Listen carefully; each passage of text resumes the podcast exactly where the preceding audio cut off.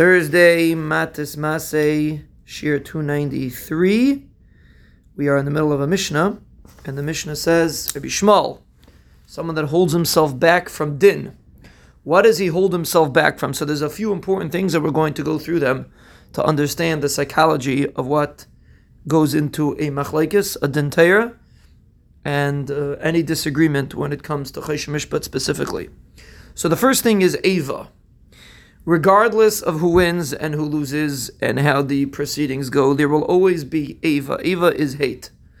Everybody thinks that he's right, and part of the reason why everybody thinks he's right is because if he's wrong, then the other guy's right, which is why Choshen Mishpat is so hard. Every you ask a you ask a Yoreh De'ah Shaila, uh, Even HaEzer is borderlining. Or an Orach Chaim Shaila, it's just between you and their Shalom, and there's nobody else that's involved. Once you involve somebody else, there's there's egos that get involved. And if I'm losing it entire, that means you won. It means if we both lose, it's not so bad, which is impossible. Unless you make a pshar and you could look at it as if you lose. But generally, it's not so bad. We discussed pshars last time. But if you're going to have a machlaikis bedin, even if you'll win, there's always going to be some knach that you wanted and you didn't get what you wanted and the dayanim didn't listen to you properly, etc., etc. Every single dintayra has this every time a person's involved in any sichsach and mishpat, the most kosher yid, the bottom line is there's going to be ava there towards the dayanim, towards the baldin, towards somebody else. So someone said edus. Anyone that was involved, there's going to be ava. Zok Shmal b'nai.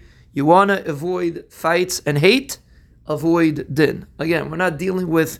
You can win the entire, and you, maybe you'll gain the money. That we'll discuss if there's a monetary problem. That will be the next discussion but there's simply an Ava aspect. If you get into a Chayshemish Sichsach and it goes to Mamish, the letter of the law, what you're going to end up doing is creating a situation of Ava.